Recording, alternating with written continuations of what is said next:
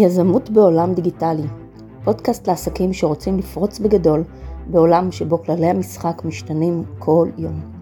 היי, כאן רבקה יעקב, ואני מזמינה אתכם להצטרף אליי למסע בנבחי התודעה היזמית, שבו נדבר על איך להצליח בעולם דיגיטלי, איך להתמודד עם הפחדים הכי כמוסים שלנו כבעלות ובעלי עסק. נשבור כמה מיתוסים על דיגיטל והצלחה, ונדבר על מה שבאמת מניע אותנו, שליחות, כסף, השפעה והכרה.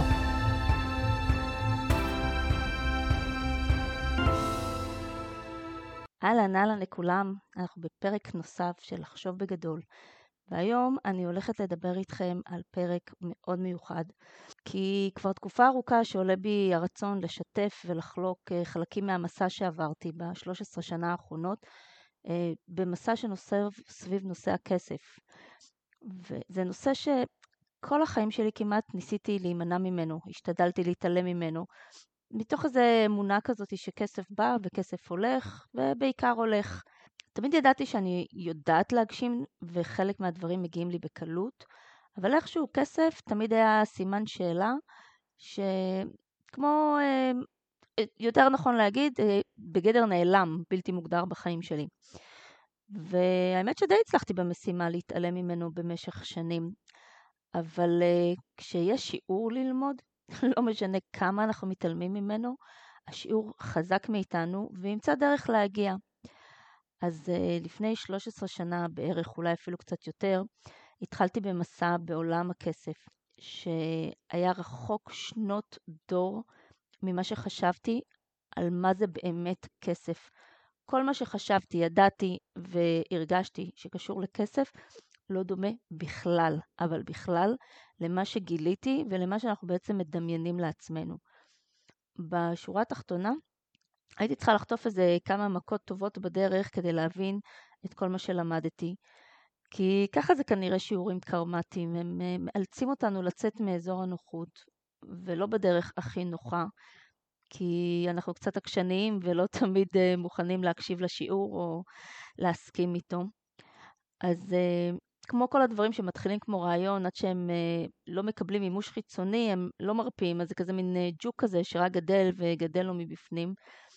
אז uh, כדי להשקיט את החלק הזה שבתוכי, שנורא חשוב לו לספר כל מה שהוא למד על כסף וכל השיעורים שאני חוויתי במסע הזה, אז uh, הרמתי את הכפפה, והפרק הזה כולו מוקדש ל-12 שיעורים שלמדתי, וכמו שאמרתי, לא תמיד בדרך הקלה, ובתקווה שזה יעזור לעוד נשים להעיז ולהתחיל לצעוד בשבילי העולם הקסום הזה, שנקרא אנרגיית כסף. אז uh, כמו שאומרים, ישר נקפוץ לתובנות שגיליתי לאורך הדרך. אז הדבר הראשון, שאולי הכי גדול ומשמעותי שהיה בשבילי מין, זו הייתה בעצם פריצת הדרך הממשית שלי, זה שגיליתי שכסף הוא דבר רוחני. כן, פשוט ככה. אם עד לפני איזה שנה, שנתיים בערך, מישהו היה אומר לי משפט כזה של אה, כסף זה דבר רוחני, הייתי כזה נוחרת לו בבוז וחושבת שהוא אה, סתם מחפש איזה הצדקה לעובדה שיש לו הרבה כסף, או אה, למה הוא כזה מיליונר. כי איכשהו כסף לא נכנס לי לאותה קטגוריה כמו רוח. רוח זה דבר קדוש, כסף זה דבר מלוכלך. זה החיבור שהיה לי בראש. מתמטיקה פשוטה לכל הדעות.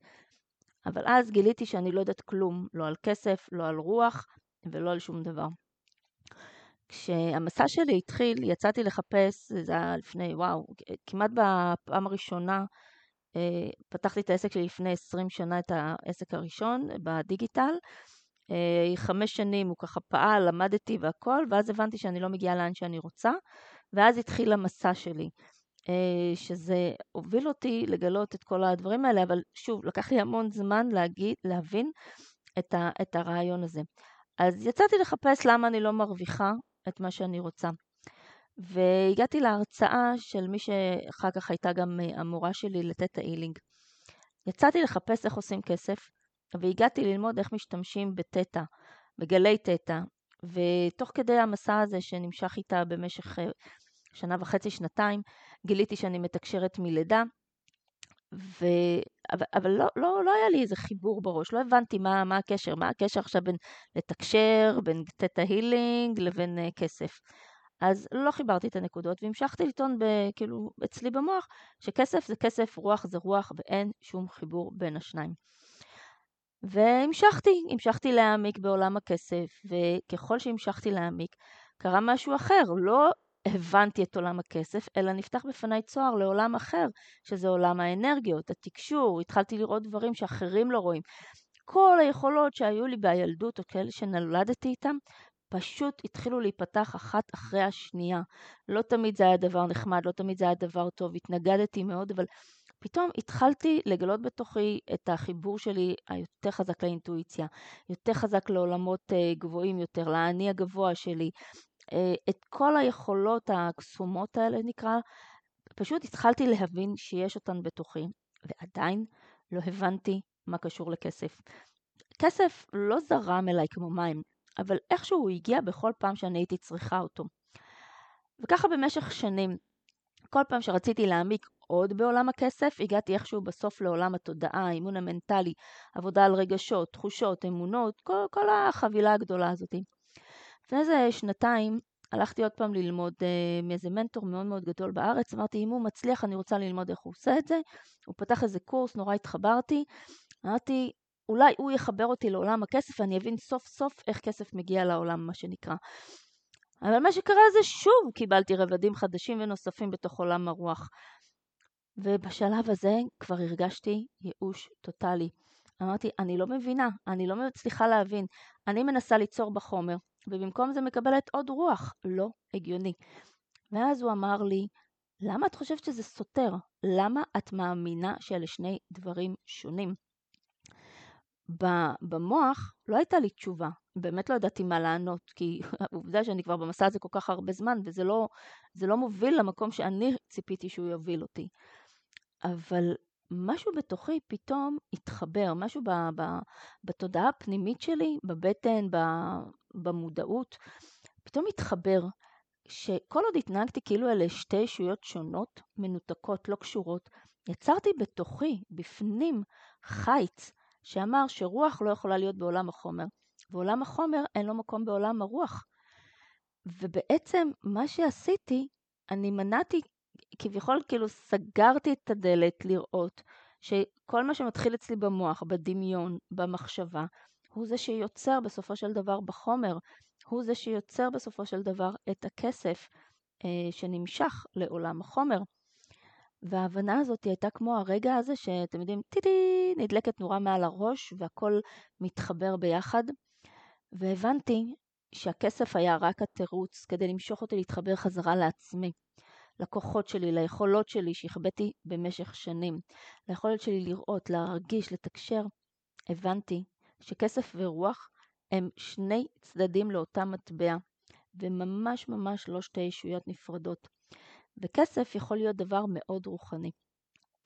וזה היה ההה מומנט הכי גדול שלי, שבעצם אפשר לכל מה שניסיתי ללמוד במשך ה-13 שנה האלה, להפוך לסוף סוף ממשי בחיים שלי. פתאום התובנות והשיעורים והמדריכים והמלווים וכל מה שהיה צריך לקרות כמובן בעולם הכסף, פתאום הגיע אליי בקצב, בקצב רצחני. כל המידע שחיפשתי, פתאום הייתי פתוחה להבין אותו, הייתי פתוחה לקבל אותו, והייתי פתאום מוכנה לראות את העולם בצורה אחרת, ולא בצורה כל כך כל כך אה, פשטנית של כסף זה כסף, רוח זה רוח. אז השיעור השני שהבנתי אחרי זה לדעת לשחרר. זה היה חתיכת אה, שיעור בשבילי, כי תמיד פחדתי מכסף. תמיד, תמיד, תמיד, בעיקר שהוא ייגמר ולא יהיה לי. הייתי נאחזת בו כל כך חזק, כשבכל פעם הייתה איזושהי יתרה כלשהי, הייתי משתמשת בה ממש ככה במשורה, כי הייתי כל הזמן מפחדת שיגמר. ואז תמיד הייתה מגיעה איזו הוצאה בלתי צפויה, והייתה מסיימת את כל היתרה. זה אף פעם לא היה על דברים שאני רוצה, תמיד זה היה על דברים שהיקום מחליט בשבילי, כמו משהו התקלקל, משהו נשבר, אה, פתאום איזו הוצאה בלתי צפויה שלא ציפיתי לה. אה, זה אף פעם לא היה לדברים שאני רוצה. זאת אומרת, קיבלתי כסף, והיקום אומר לי, קחי, תעשי איתו מה שאת רוצה, ואני אומרת, לא, אני שומרת את זה, אני שומרת את זה לימים אחרים, כדי שאולי אחר כך לא יהיה.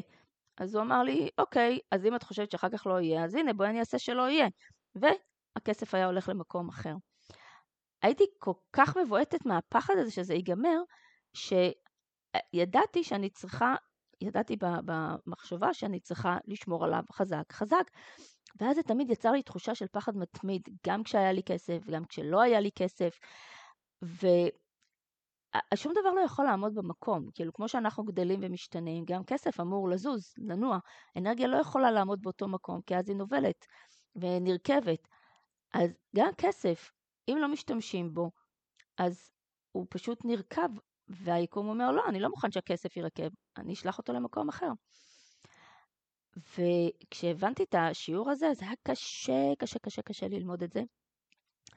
אבל ככל שהעזתי לשחרר יותר, וזה היה ממש ככה כל פעם בקצת, בקצת, קצת, שמתי לב שהוא תמיד איכשהו מתמלא בחזרה.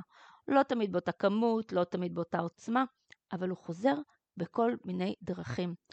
עד שהבנתי שהמשפט שלי היה די נכון, של כסף בא וכסף הולך, אבל שכחתי להוסיף לו עוד המשך. שכסף בא וכסף הולך, אבל הוא גם ממשיך לבוא וללכת וממשיך וממשיך, ואף פעם אין לו באמת איזשהו סוף או מגבלה. ובגלל זה הפחד שלי הוא מיותר לחלוטין, אין לו שום אחיזה במציאות. וככל ששחררתי יותר, ככה הרגשתי יותר חופשייה בפנים, בעצמי, יותר משוחררת. כי כשאנחנו מנסים לאחוז במשהו, אנחנו כל כך מפוחדים שאנחנו מכווצים. הדבר הזה שאנחנו מנסים לאחוז בו הרי לא נשאר, זה לא משנה אם זה כסף, אהבה, זוגיות, אה, ילדים, לא משנה מה. אבל ברגע שאנחנו משתחררים, ברגע שאנחנו מרפים, אז בעצם אנחנו חווים את השחרור האמיתי. כי אנחנו בעצם אומרים לפחד, אוקיי, תודה, היית, ויאללה, סלמת כל טוב. השיעור השלישי שלמדתי זה שידע זה כוח. וזה דווקא משהו שעשיתי כבר מתחילת התהליך, כי, כי זה העולם הפיזי יותר, החומרי, ו, וזה ידעתי שאני צריכה להבין בו. אז אחד הדברים שתמיד אה, סקרנו אותי זה הבורסה, שוק ההון. רק מה, זה היה כאילו, זה היה כל כך אה, משהו שלא העזתי להתקרב אליו, כי הוא היה נורא מאיים. היה נראה לי תמיד עולם גברי כזה, נורא מרוחק, אלים באיזושהי צורה כזאת.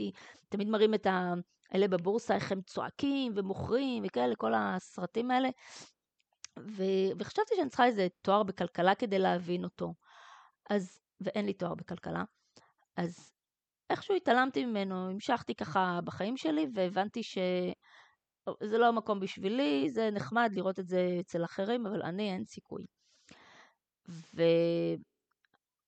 ובאיזשהו שלב אמרתי לעצמי, אוקיי, אולי אם זה כמו כל דבר אחר, שאם אני אבין אותו, אני אלמד אותו קצת יותר, אולי אני אפסיק לפחד ממנו. אולי אני אפסיק לפחד מכסף. אולי אני אבין איך אנשים עושים את זה בעוד דרכים שהם לא רק להיות שכירה או בעלת עסק, אלא יש עוד דרכים להרוויח כסף, ואולי דרכים אפילו יותר קלות, מהירות ופשוטות, שאולי יותר כיפיות בשבילי. אז uh, כשהתלמיד מוכן, המורה מגיע, מכירים את המשפט הזה? אז בשבילי זה ממש uh, דרך חיים. כי כשהרגשתי שהגיע הזמן ללמוד את הנושא, נחשפתי בדרך הכי מוזרה שיש, uh, לספר שנקרא בורסה יקירתי של מיכל לבנה. Uh, יום אחד טסתי לאנשהו, עליתי לטיסה, ומישהי ככה ישבה עם הספר, קראה ספר, והיה כתוב שם uh, בורסה יקירתי. לא היה לי שמץ של מושג על מה הספר, אבל הרגשתי ככה בבטן, וואי, משהו בספר הזה דיבר אליי ו- והרגיש לי שאני חייבת לדעת על מה זה. והדבר הראשון שעשיתי איך שירדתי מהטיסה זה היה ללכת לחפש אותו באינטרנט ולקנות אותו. שוב, בלי לדעת בכלל על מה זה. וזה היה הצד הראשון שלי במסע מרתק לתוך עולם המניות ובכלל שוק ההון. כי מיכל מלמדת בצורה מאוד מאוד קלה ופשוטה איך להתחיל להשקיע בבורסה. ולשמחתי הרבה, שבע שנים אחרי שקראתי את הספר שלה, היה לי גם את הכבוד והעונג לראיין אותה באחד הפרקים הקודמים שלי, ואני ממש ממליצה ללכת ולשמוע את הפרק הזה. כי הספר פתח בפניי צוהר לעולם מופלא, שרק גרם לי לרצות ללכת וללמוד עוד ועוד. ואז מצאתי עוד מורים ועוד מדריכים שמדברים בשפה פשוטה, לא כזאת גברית, מצ'ואיסטית, מפחידה, מאיימת וזה, אלא בצורה רכה, בצורה נעימה. הם גרמו לי להרגיש שגם הידע המינימלי שיש לי או אין לי באותו רגע, הוא טבעי, הוא נורמלי, אין מה להתבייש. לאט לאט העזתי, העזתי להתחיל להשקיע בבורסה, להבין אג"חים, להבין מניות, העזתי להשקיע בנדל"ן. אחרי שהתגרשתי קיבלתי סכום כסף אה, אה, ממכירת הבית שלנו, אז במקום שהוא ישכב לי בבנק, העזתי ללכת ולקנות נכס, נכס שבינתיים יקבל כסף, אה, לא יודעת, משכירות, יגדל הערך שלו, משהו שמעולם לא העזתי לעשות, כי זה מבחינתי היה עולם ששמור לגברים בלבד.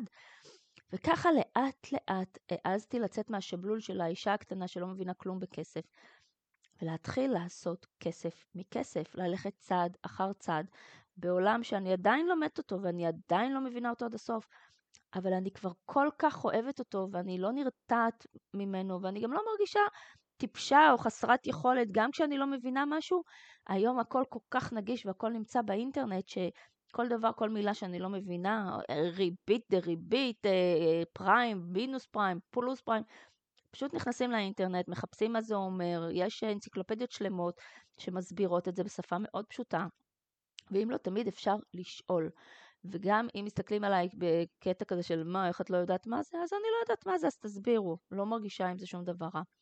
ודרך אגב, אני חייבת להמליץ, יש למיכל לבנה קורס שהיא מעבירה בזום, שנקרא הבורסה יקירתי בקליק, והוא מומלץ, שחבל על הזמן, אה, להתחיל לעשות את הצעדים הראשונים בבורסה. אז אה, זה היה שיעור מספר 3 שלמדתי, שאני חייבת להבין את עולם הכסף, וזה עשה לי רק טוב.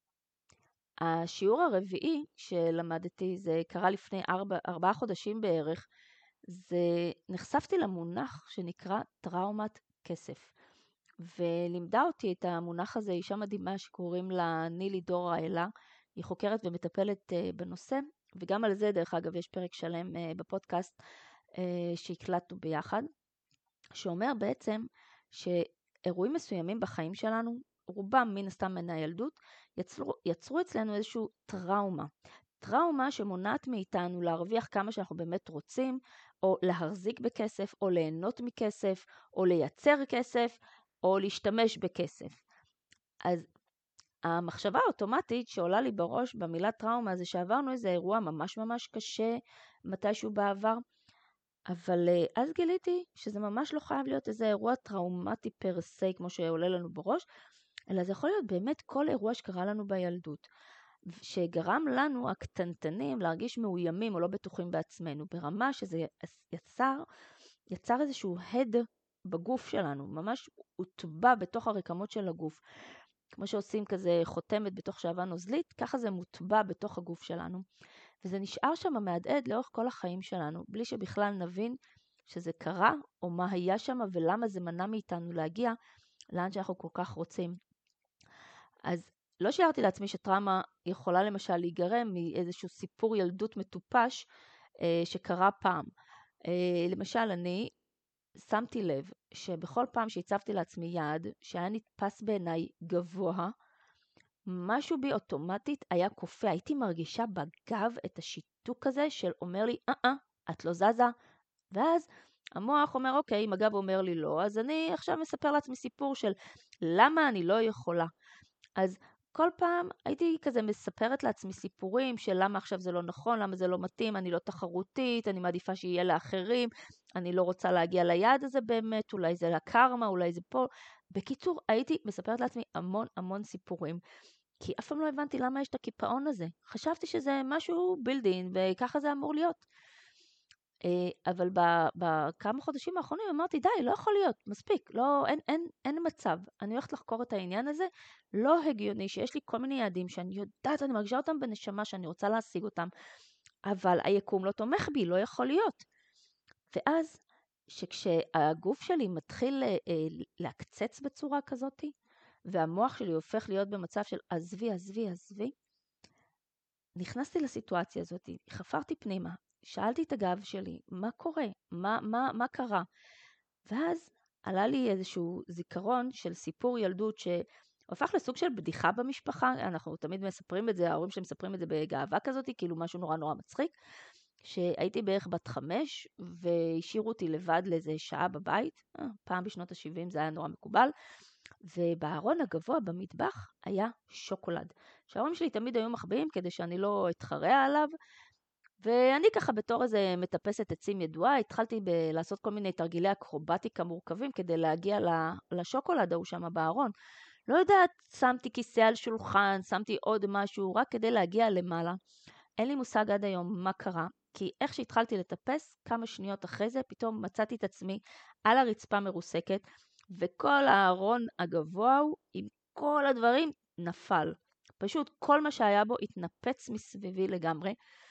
ואתם יודעים, בשביל ילד בן חמש שגם ככה עשה משהו שאסור לו, ועוד עשה נזק כזה, זה היה בשבילי טראומה מטורפת. נבהלתי ברמות מטורפות, התחבאתי בשירותים, את זה אני זוכרת, ואז אבא שלי, הוא היה שוטר, הוא בא הביתה ושאל אותי מה קרה. אמרתי לו שהגיע פורץ, והוא רצה לקחת את השוקולד מלמעלה, ואבא שלי כזה הבין שזה לא הגיוני שפורץ מחפש שוקולד בבית, כאילו, בחייאת. אז uh, הוא כזה בדיוק היה על מדים, זה עושה לי טוב, אני הולך לחפש אותו, ו- וכאלה, עשה את כל המשחק. ואני נכנסתי עוד יותר לפאניקה, שאני בעצם מאשימה בן אדם, לא יודעת מה אבא שלי עכשיו יעשה, יתפוס איזה בן אדם שבכלל לא עשה את זה. ונורא נורא נבהלתי, וכמובן שבסוף סיפרתי את הסיפור.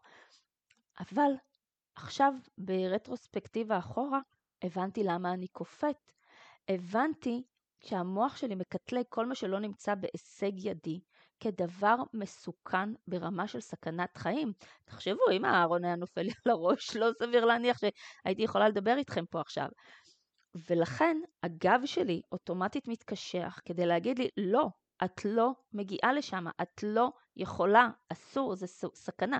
מין כל פעם עוני האזעקה נכנסים, אתם יודעים, כמו שאנחנו אה, רואים אה, נחש ובאופן אינסטינקטיבי, אנחנו אפילו לא מבינים את זה, אבל הגוף שלנו אוטומטית למד או לקפוא או לברוח, זה מה שהגוף שלי עשה. אז אני יכולה להמשיך להגדיר יעדים שנראים נורא גבוהים ורחוקים, אבל הגוף אומר לי, גברת, תרגיעי, זה מסוכן, את לא הולכת לשום מקום.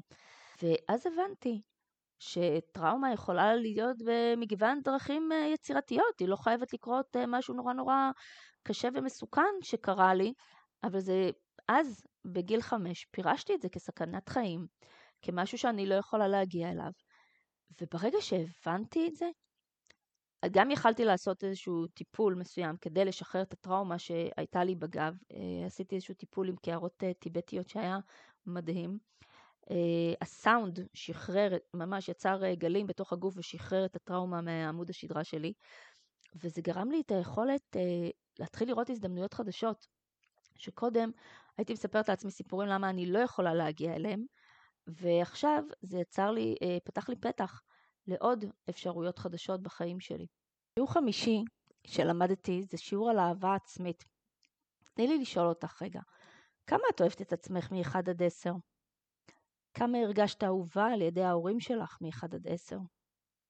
מסתבר שיש קשר הדוק בין היכולת לאהוב את עצמך ולהרגיש אהובה, לבין היכולת להרגיש ראויה ושווה, שמגיע לך ומותר לך לתת אהבה, לתת כסף, לקבל אהבה, לקבל כסף.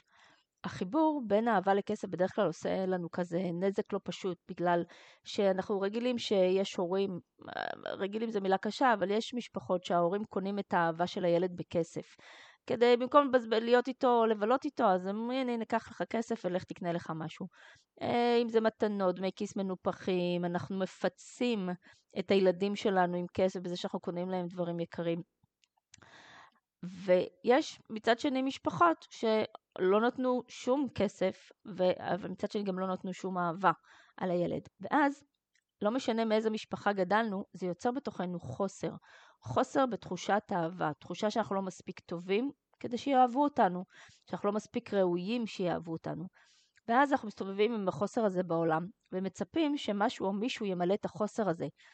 כסף הוא אחד הסממנים החיצוניים שאנחנו מקווים שיגרום לנו להרגיש אהובים. כי אם יש לנו הרבה כסף, סימן שאנחנו שווים, סימן שאנחנו ראויים, סימן שאנחנו אהובים. יצרנו איזשהו מין אה, מנגנון מוזר כזה בראש שמחבר בין אהבה מהסביבה לבין כמות הכסף שיש לנו. ככל שאני אהיה עשירה יותר, ככה אני אהיה אהובה יותר. אה, קייל סיז זה סופר אמריקאי שמחבר את הספר אה, אשליית הכסף. הוא אומר שברגע שאנחנו קשובים לילד הפנימי שלנו, זה שמחפש את האהבה שההורים נתנו, את הביטחון הזה, את התחושה שהוא ראוי ומגיע לו. ברגע שאנחנו נותנים מקום לילד הזה שנמצא בתוכנו, ואנחנו נותנים לו אהבה שלנו כמבוגרים, חמלה, מקום בטוח לבטא את עצמו, אז אנחנו מתחילים לייצר תהליך של ריפוי על הפצעים שלנו שקשורים לאהבה עצמית. ואז גם ההסתכלות שלנו על כסף הופכת לשונה. ואז אנחנו מבינים שלא, הבעי, שלא הכסף הוא הבעיה, אלא התחושה שאין לנו אהבה, ואין לנו מקום בטוח ומוגן לבטא את עצמנו. ואז אנחנו מייחסים את כל זה לכסף, שאם אין לנו אותם, אז לא נוכל להרגיש את הדברים האלה. אבל אם יהיה לנו את זה, אז נוכל להרגיש את זה, את האהבה, את הביטחון, לאהוב את עצמנו, נרגיש שווים, ואז נוכל להכיל את הכסף. אבל זה לא נכון, כי כל עוד לא נסדר בתוכנו את העניין הזה של אהבה, ונמלא את החסך הזה ואת החוסר שנמצא בתוכנו באהבה עצמית, בחמלה עצמית, רק אז נוכל להבין שכסף הוא תוצאה, הוא איזשהו תוצר לוואי שמגיע בעקבות זה, וזה לא בא למלא את החסר. זה היה וואו רציני מבחינתי כשהבנתי את זה. השיעור הבא שלמדתי, שיעור שישי, שמדבר על כסף ומשמעת. מה אומרת לך המילה להיות מיליונרית? היא מכעיסה אותך? משמחת אותך? מעלה בך כל מיני אמונות על מה זה אומר להיות מיליונרית? כאלה שאולי עדיף לא להגיד אותם בקול רם, מילים לא יפות. כל השנים לא העזתי אפילו לחשוב על המילה להיות מיליונרית. ממש.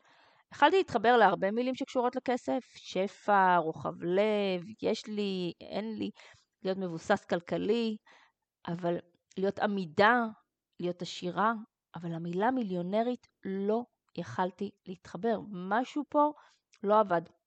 אפילו לא הצלחתי לחשוב על זה כ- כמונח שאני יכולה להתחבר אליו, שיכול לקרות לי מתישהו בעתיד. חשבתי שזה מעורר בי הסתייגות בגלל כל הסיפורים שיש על מיליונרים, או בגלל שיש איזה יותר מדי כסף ואולי אין סיכוי שאני יכולה להכיל את זה, או אין סיכוי שאי פעם יהיה לי כזה, אז אה, אולי המוח שלי כבר יצר איזשהו קטע, אז למה להתאמץ בכלל? אבל אה, כאילו ישבתי וחקרתי על עצמי על ה... למה אני יכולה להתחבר להרבה מאוד מילים, אבל המילה מיליונרית לא. או כל מילה אחרת שבמקרה שלכם, דרך אגב, תעשו את התרגיל הזה. אז שאלתי את עצמי, מה צריך לקרות כדי שאהיה מיליונרית? שאלתי את עצמי את זה בקול רם, כי לפני כן לא, לא העזתי להגיד את המילה הזאת. ואז עלתה בי איזושהי תחושה שהפירוש שלה הייתה מילה שאמרה משמעת. קצת uh, הופתעתי כי לא ציפיתי לתשובה כזאתי, ציפיתי לאיזושהי תחושת הסתייגות מעצם הרעיון להיות מיליונרית בגלל אלף סיבות, אבל לא, לא ציפיתי למילה משמעת. ואז ישבתי עם עצמי לחשוב מה זה אומר, מה זה אומר משמעת. ואז זה העלה לי כל מיני תמונות של אנשים מאוד עשירים, כאלה קפוצים, מאוד קפדניים, שיש להם סדר יום מאוד מקובע. הם קמים מאוד מוקדם בבוקר, מתאמנים שעות, אוכלים אוכל בריא, ומאוד מקפידים על לוח הזמנים שלהם. ואז שאלתי את עצמי, אוקיי, למה זה מעורר בי הסתייגות? למה זה מרתיע אותי? כי זה הרי נשמע שהם בסך הכל מקפידים לשמור על הגוף שלהם, על מה שהם מכניסים לפה, על תזונה נכונה, על ספורט. גם אני מקפידה לעמוד בלוח הזמנים. אז מה לא מסתדר לי פה לגבי המילה מיליונרית? או לגבי עצמי? ואז הבנתי שאני מקשרת את המילה להיות מיליונרית עם המילה משמעת. כי בעיניי, כדי להיות עשיר, צריכה להיות משמעת עצמית מאוד ברורה ומוגדרת. אבל המילה משמעת, בעיניי, הפירוש שלה זה סבל. לסבול, לחיות חיים של סבל בלי שום כיף והנאה. זה קצת כמו הנמלה והחרגול, שהנמלה עבדה קשה מאוד כל הקיץ והחרגול נהנה, אז כנראה היה בתוכי איזשהו קונפליקט כזה, קונפליקט שאומר שאני רוצה להיות כמו החרגול, אני רוצה ליהנות, ו- והנמלה בעצם סתם סובלת כי לא נהנית כל הקיץ. ומה שעוד הבנתי זה שאני עובדת כל כך קשה בשביל להיות במצב של חופש כלכלי, להיות משוחררת מהדאגה לכסף. ואז נוצר, נוצרת התנגשות מטורפת אצלי של בין המילה חופש ושחרור לבין המילה משמעת, כי בחופש עושים מה שרוצים ואיך שרוצים. אבל אם מיליונרים יש להם משמעת חזקה, זה אומר שהם סובלים. ואם הם סובלים, אני ממש לא מעוניינת לסבול. אתם מבינים פה את הלופ שנוצר? אני רוצה לחיות בשקט נפשי בחופש, משוחררת מכל דאגה. אבל אני כל הזמן שייכתי את אה, מה שאמור לתת לי את אותו חופש כלכלי, את אותו שחרור, שזה כסף, שזה להיות מיליונרית, שזה בעצם סבל. זה אומר מבחינתי לסבול, ואני לא רוצה לסבול, אז יצרתי אצלי קונפליקט במוח. כאילו, אז מה את בעצם רוצה? את רוצה להיות חופשייה ומאושרת, אז כסף לא יהיה לך. את רוצה להיות אה, אה, בעלת משמעת וסובלת, אז כסף יהיה לך. זה הלופ שנוצר אצלי במוח, התנגשות. אז מה שעשיתי, שאלתי את עצמי, אוקיי, מה זה בעצם המילה משמעת? איך אני יכולה לשנות אותה? להעיף אותה, את המשמעות שלה של סבל, ולהחליף את זה במשמעות אחרת, שהיא יותר אה, אה, תומכת במה שאני רוצה להשיג. ואז אמרתי, אוקיי, אז אולי משמעת זה רק אומר ליצור אורך חיים תומך. אתם מבינים? כאילו ליצור, זה לאכול נכון, זה ל, ל, לעשות את כל הדברים שתומכים באורך חיים בריא, אה, שמוביל לתוצאה שאני רוצה. אז זה אורך חיים שתומך בחופש ובשחרור שאליהם אני כל כך רוצה להגיע. ברגע שהשבתי בתוכנית את הקונפליקט הזה, פתאום הרגשתי בנוח להגיד את המילה מיליונרית, בלי להתעוות, בלי להתכווץ, ואפילו להגיד, וואלה, בא לי להיות אחת כזאת. לא שאני כזו, אבל אולי, מי יודע, יום אחד.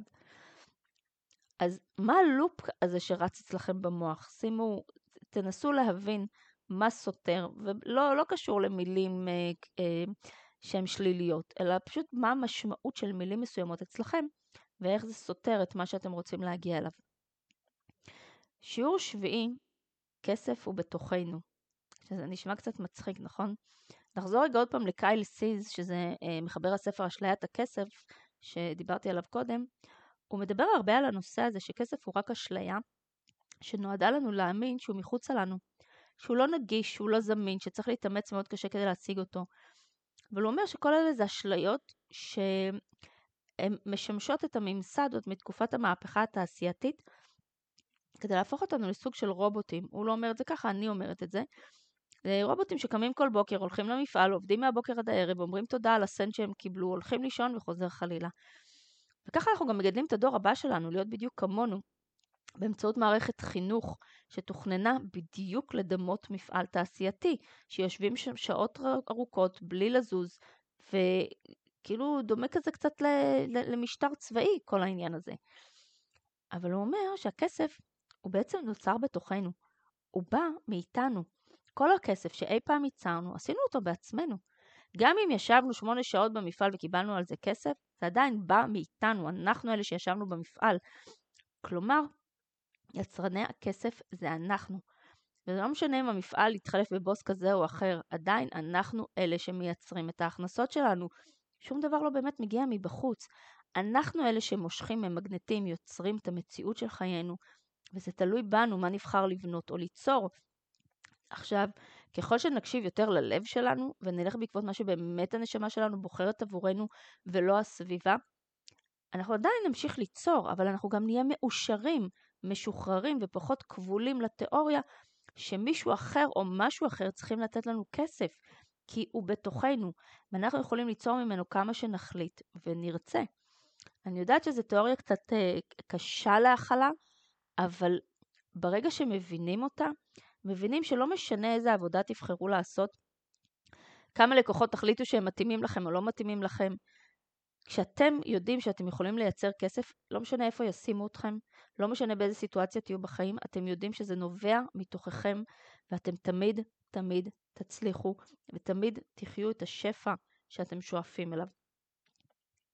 השיעור הבא, שיעור שמונה, שזה היה שיעור מאוד מאוד קשה ללמידה של אני לא מספיק, אני לא מספיקה. מכירים את המשפט הזה שאנחנו אומרים כל הזמן לעצמנו? אין לי מספיק, אין לי מספיק לקוחות, אין לי מספיק כסף, אין לי מספיק הכנסות, אין לי מספיק החודש. בקיצור, אנחנו אומרים הרבה מאוד לא מספיק בחיים שלנו. כשהכל בעצם יושב על התחושה שאנחנו אלה שלא מספיקים. וזה קצת מתקשר לקטע של אהבה עצמית, של אני לא מספיק טובה, אני לא מספיק שווה, אני לא מספיק ראויה. אם אני חיה כל הזמן בתחושה שאני זאתי שלא מספיקה, אז גם הכסף משקף לי את התחושה הזאתי שזה פשוט לא מספיק. ותכלס זה לא משנה באמת כמה יש לי בחשבון הבנק, כי בסופו של דבר זה תמיד ישתקף לי כלא מספיק. כי נקודת המבט שלי תמיד היא בלא מספיק. אז למדתי להגיד משפט שגם אם הוא לא תמיד נכון, הוא משחרר את תחושת הקיבוץ שיש לנו בגוף כתוצאה מהמילה הזאת של אין לי מספיק. כי המילה אין לי מספיק היא מכווצת. אז למדתי להגיד, אה, תמיד יש לי יותר ממספיק. ובאנגלית הוא נשמע קצת יותר טוב, שזה I have more than enough. תמיד יש לי יותר ממספיק לכל צרכיי, תמיד יש לי יותר ממספיק לשלם. I have more than enough. אני משתמשת במשפט הזה, נניח כשאנחנו בסופר, ואני רואה שיצא לי איזה סכום מאוד מאוד גדול, וזה ככה תמיד היה מכניס אותי לקיבוץ נורא גדול של וואי, איך אני אשלם את זה, לא יהיה לי כסף לדברים אחרים, או לא יהיה לי כסף באשראי, או לא יהיה לי כסף בבנק, או לא יהיה לי כסף בסוף החודש. אז במקום להיכנס ללחץ מהקנייה שעשיתי, להתכווץ, וכבר להרגיש חרא עם כל מה שקניתי, אז אני למדתי לשחרר. ולהגיד, כשאני רואה את הסכום, להגיד, I have more than enough. I have more than enough, I have more than enough, ואז נוצר איזשהו שחרור בגוף, כי המוח שלנו מבין, הכל בסדר, לא קרה שום דבר, יש לי, יש לי, יש לי. ואז אני יכולה פתאום להסתכל על הכל בצורה הרבה הרבה יותר חומלת, ווואלה, קניתי אוכל הביתה, איזה כיף, אני הולכת להכין דברים טעימים, ואז אני יודעת שיש לי היום, ויהיה לי גם מחר. זה פשוט יוצר, זה משנה את התחושה הפנימית, וגורם לנו להרגיש הרבה הרבה יותר, יותר טוב עם עצמנו. השיעור הבא שלמדתי, שזה שיעור מספר 9, זה שמוכרחים להיות שמח. אחד הדברים שבאמת היו לי מאוד מאוד מאוד אה, קשים, כי אני, לקח לי המון זמן להבין את העובדה הזאת שבעצם השמחה שלנו היא זאת שמחברת אותנו לשפע כלכלי ומחברת אותנו לתדר מאוד מאוד גבוה, כי שמחה עצמה היא תדר אנרגטי גבוה. ואז היא מאפשרת לנו למגנט כסף, הזדמנויות, חברים, אה, מה שזה לא יהיה, הרבה יותר בקלות. ובכל דבר שרק נשאף אליו, אנשים תמיד מעדיפים להתחבר לאנשים שהם שמחים, שמרימים את התדר שלהם, מאשר לאנשים עם תדר נמוך של כעס, טינה, שנאה, התנגדות, מרמור, קורבנות. למי שאי פעם משתתף בכנס של אה, טוני רובינס, אז אתם יודעים שאחד הדברים המשמעותיים שהוא שם עליו דגש, זה החיבור שבין הגוף הפיזי לבין היכולת שלנו לחוות תדר גבוה. אז הוא כל הזמן מקפיץ ומרומם ושם מוזיקה ואנשים שכל הזמן מחייכים ושמחים ו- ומעלים את התדר וצוות של מאמני ספורט שמזרים תמיד אנרגיה תמידית לקהל ואנשים יוצאים ב- באנרגיות בשמיים, בשמיים כי זה התדר שאנחנו ממגנטים אלינו דברים הכי הכי בקלות. אני יודעת מניסיוני שכאילו ממש קל ליפול, להיות בתוך אה, מראה שחורה, בעיקר כשחווים קושי כלכלי או, או דברים שלא הולכים לפי איך שרצינו, קל להיגרר לבאסה, לכאב, לטינה, לכעס על העולם. אבל ככל שתצליחו לרומם את עצמכם, טיפ-טיפה, כל יום, עוד קצת ועוד קצת, להסתכל על הדברים בצורה של, נו, אז מה, זה גם זה יעבור. ולהתחבר לדברים שהם קצת יותר מלהיבים, יותר משמחים, פתאום תתחילו לשים לב שיש סביבכם הרבה הרבה הרבה יותר שפע ממה שחשבתם קודם.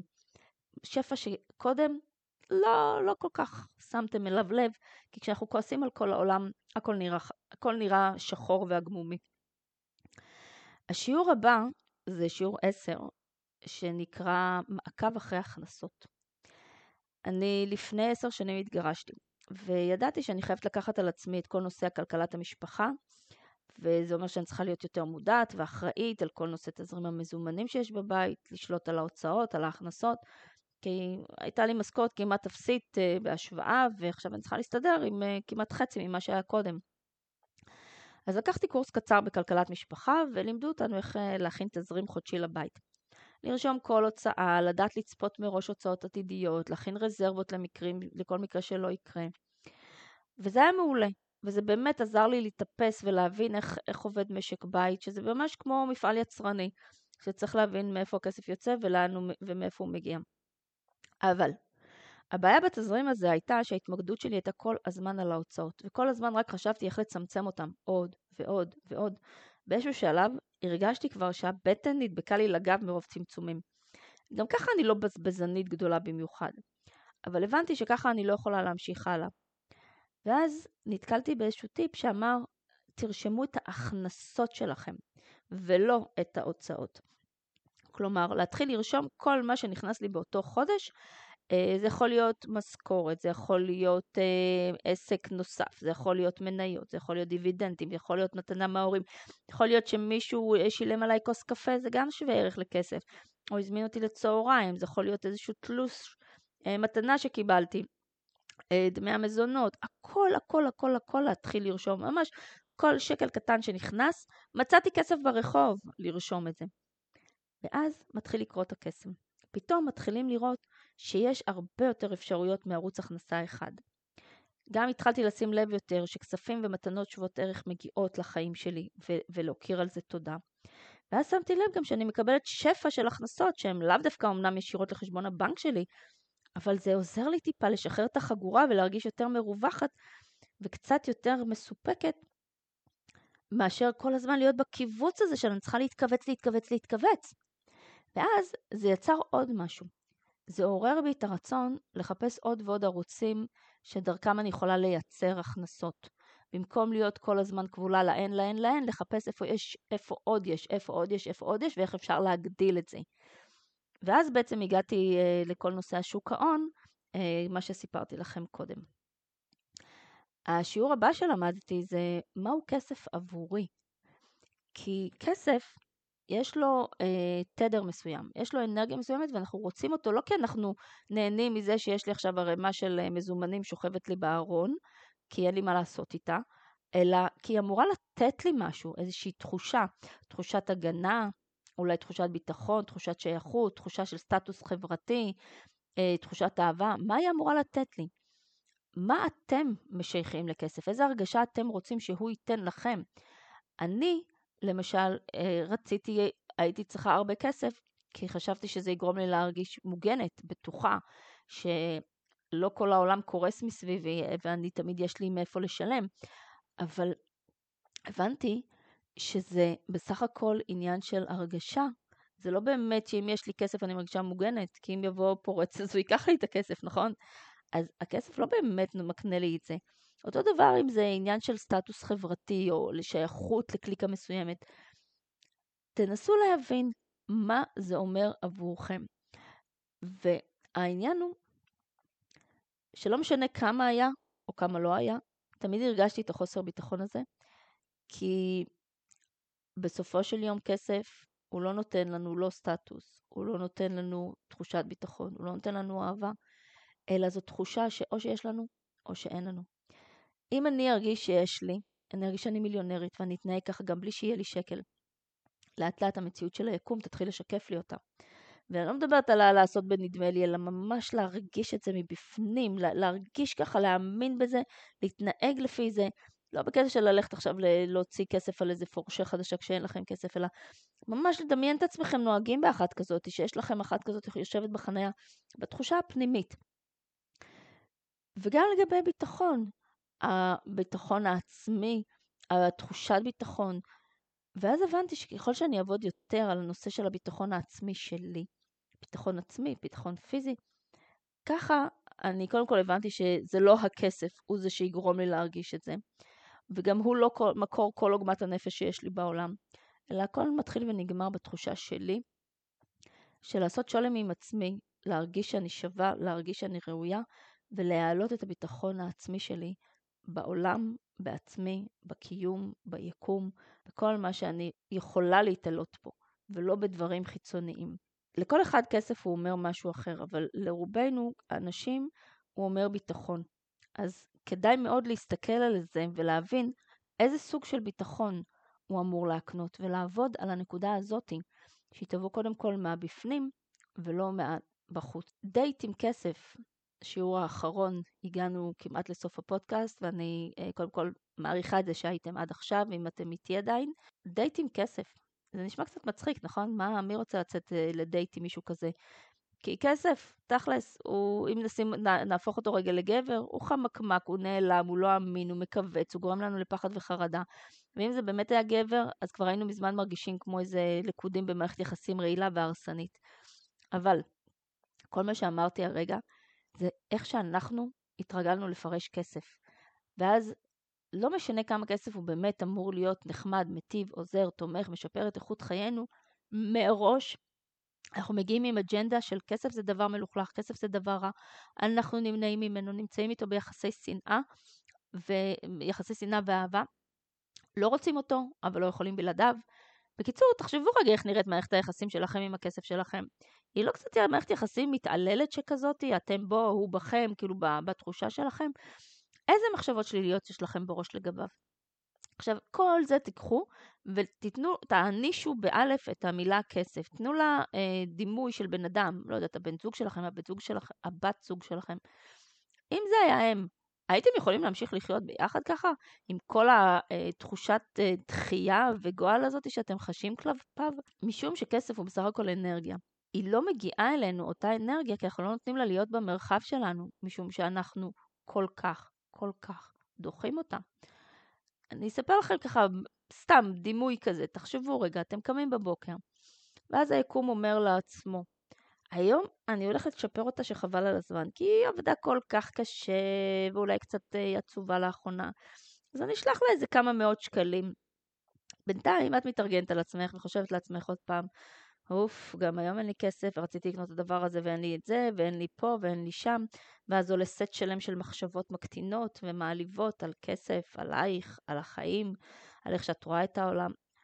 ואז היקום כזה כבר בא להושיט את, היד, את היד, לדפוק לך בדלת עם המתנה המפנקת, ואז הוא אומר לעצמו, לא, לא, לא, לא, היא לא במצב רוח טוב, אולי לא, לא מתאים לה לקבל היום שום דבר, אני, אני, אני אחכה. היא, היא, היא צריכה עוד קצת כנראה לסבול, היא מרגישה עם זה אחרת. תחכה, אני אחכה בינתיים בצד. ואז הכסף שנמצא בידיים של היקום, הוא אומר לעצמו, היי, אבל אני רוצה, אני רוצה לבוא, אני רוצה לחבק אותה, אני רוצה לתת לה תחושה טובה. אבל אז את ממשיכה במסע ההשמצות הפנימי הזה לגבי עצמך, לגבי הכסף, לגבי החיים, לגבי כמה את לא שווה, כמה את לא מרוויחה. את יודעת שאת כל כך טובה במה שאת עושה, אבל אף אחד לא אכפת לו, ונמאס לך מכל הכסף הזה, ובא לך לצעוק, אז הכסף אומר, אופס, גם הוא יושב בצד וחושב לעצמו, אה, אולי באתי בזמן לא כל כך טוב, היא לא ממש שמחה לראות אותי, אז אני אחכה עוד קצת בצד. וככה עוברים להם הימים, ואת שונאת כסף. הוא יושב ומחכה שתאהבי אותו כדי שיבוא. ואת ממשיכה לא לאהוב אותו, אבל לצפות שהוא יגיע. ואז אתם במין מערכת יחסים מוזרה כזאת, כי הוא עומד לידך, הוא מחכה שתתייחסי אליו, שתראי אותו, שתגידי לו איזה מילה טובה, ואת לא רוצה, את מסרבת. וההבנה הגדולה שלי הייתה ללמוד לאהוב כסף. זה מילים שפעם היו מכווצות לי את הנשמה, והיום אני אומרת אותם, ואני נהנית להגיד אותם. לא להתבייש בזה, לא גנבתם מאף אחד.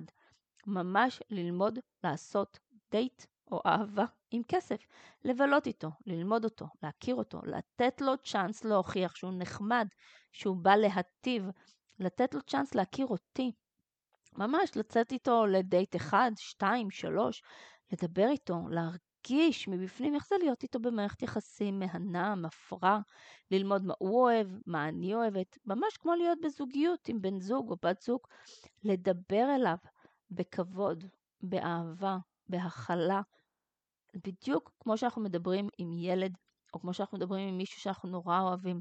אנחנו לא נצפה שמישהו שאנחנו שונאים אותו, ובסתר ליבנו נמנעים ממנו, ורק מתחמקים ממנו וחושבים שהוא לא ראוי לנו, או שאנחנו לא ראויים לו, אנחנו לא יכולים לצפות שהוא יבוא ויהיה חבר שלנו. אז תודה שהייתם איתי עד כה, אני יודעת שזה הרבה, ואלה היו השיעורים המרכזיים שלמדתי במשך יותר מ-13 שנים של מסע. את רובם עברתי בדרך לא פשוטה ולא קלה, כי אני בחרתי לסבול. בחרתי לא לשחרר את הדאגה ואת הלחץ, אבל uh, היקום ולקרמה יש דרכים מופלאות להחזיר אותנו למקום שנועדנו להיות. ואני מקווה שתסכימו גם אתם לראות שכסף הוא לא מקור כל הרע, ומי שהופך אותו לרע זה אנחנו והמחשבות שלנו לגביו.